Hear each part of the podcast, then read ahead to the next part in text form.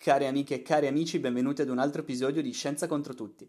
Oggi mi piacerebbe andare ad affrontare un argomento veramente attuale, ossia la cura per il coronavirus. Mi piacerebbe quindi parlare un po' con voi di vaccini, plasma immunizzante e Remdesivir, il farmaco antiebola di cui si parla. Mi piacerebbe andare a ripercorrere un po' l'escursus che ha portato alla eh, formulazione delle teorie e a questi, a questi mezzi con voi, eh, utilizzando come al solito fonti scientifiche eh, fortemente affidabili. Per quanto riguarda le fonti, non ve le dico subito, ma ve le dico pian piano mentre andiamo avanti nel discorso, perché sono un po' e quindi secondo me ci sta meglio che abbiate il riferimento mentre si parla di quel determinato argomento. Cominciamo quindi ad affrontare il problema dal discorso del plasma immunizzante e partiamo dallo step zero che ha portato a questa cura, ossia un articolo del ventinove aprile duemilaventi pubblicato su Nature Medicine, quindi parliamo veramente del top, che si intitola Antibody Responses to SARS-CoV due in Patients with covid diciannove, ossia la risposta eh, degli anticorpi in pazienti con il covid diciannove. Uh, che cosa attesta questo articolo? Questo articolo attesta che su duecentottantacinque pazienti con covid diciannove, dopo diciannove giorni il cento per cento dei pazienti aveva sviluppato degli anticorpi. Uh, questo in altre parole che cosa significa? Che tutti i pazienti sviluppano delle difese per combattere il coronavirus, che non è scontato perché noi finora non avevamo difese contro questo tipo di virus. Invece questo articolo attesta che dopo diciannove giorni il cento per cento dei pazienti che sono stati oggetto dello studio sviluppa degli anticorpi, ossia delle difese intorno, interne al nostro corpo per poter sconfiggere e combattere il virus.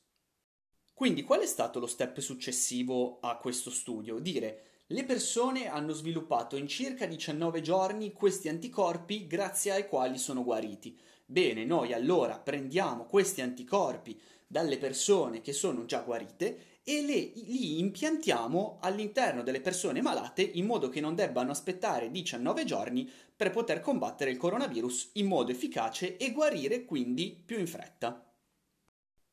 Da qui l'idea di utilizzare il plasma immunizzante. Che cos'è il plasma? Il plasma è una componente del nostro sangue, in particolare è la parte più liquida del nostro sangue perché è composta al novantadue per cento d'acqua. Però allo stesso tempo contiene una grande quantità di anticorpi che si sono formati nei soggetti che stavano combattendo e che hanno vinto contro il virus. Quindi l'idea alla base di questa terapia è quella di estrarre il plasma da pazienti che hanno superato la fase critica, che quindi sono guariti, e infonderlo in persone ancora malate, aiutando quindi il loro sistema immunitario a combattere il virus.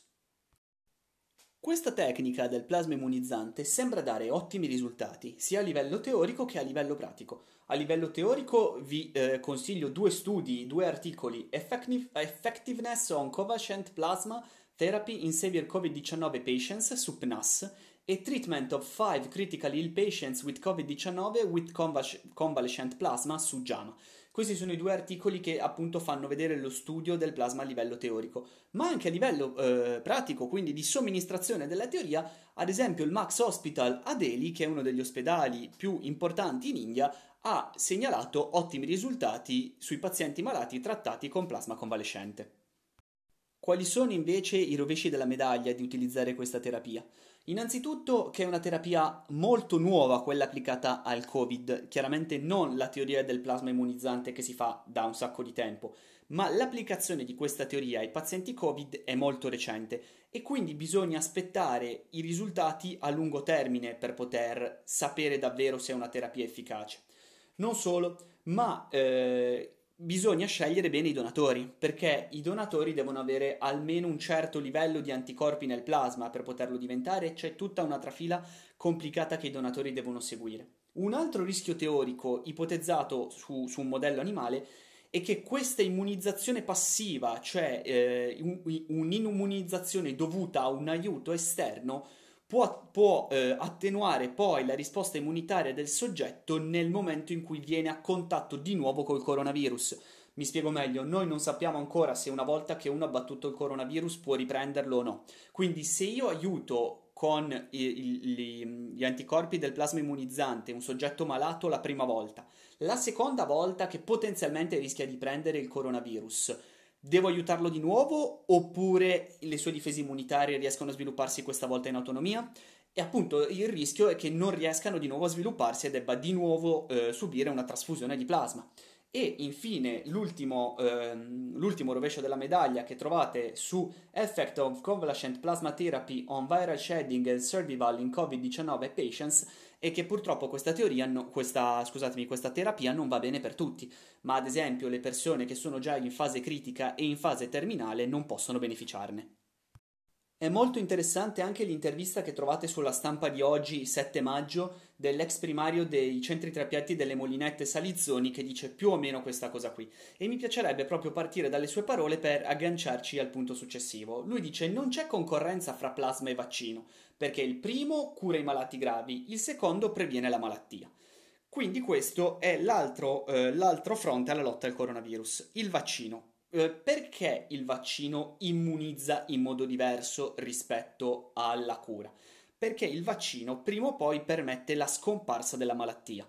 Il eh, plasma permette di curare una persona malata, ma potenzialmente non sappiamo ancora appunto se questa persona potrebbe ammalarsi di nuovo, di nuovo e sconfigge semplicemente il coronavirus all'interno del soggetto malato. Il vaccino previene che il soggetto si ammali. Quindi proprio non, fa sì che la persona non possa prendersi il coronavirus e in questo modo, sfruttando l'effetto dell'immunità di gregge, che se non sapete bene cos'è vi invito ad andare ad ascoltare un podcast precedente in cui lo spiego meglio, comunque sfruttando l'effetto che nessuno può più ammalarsi, fa sì che il virus non trovi esseri umani in cui riprodursi e prima o poi si estingua.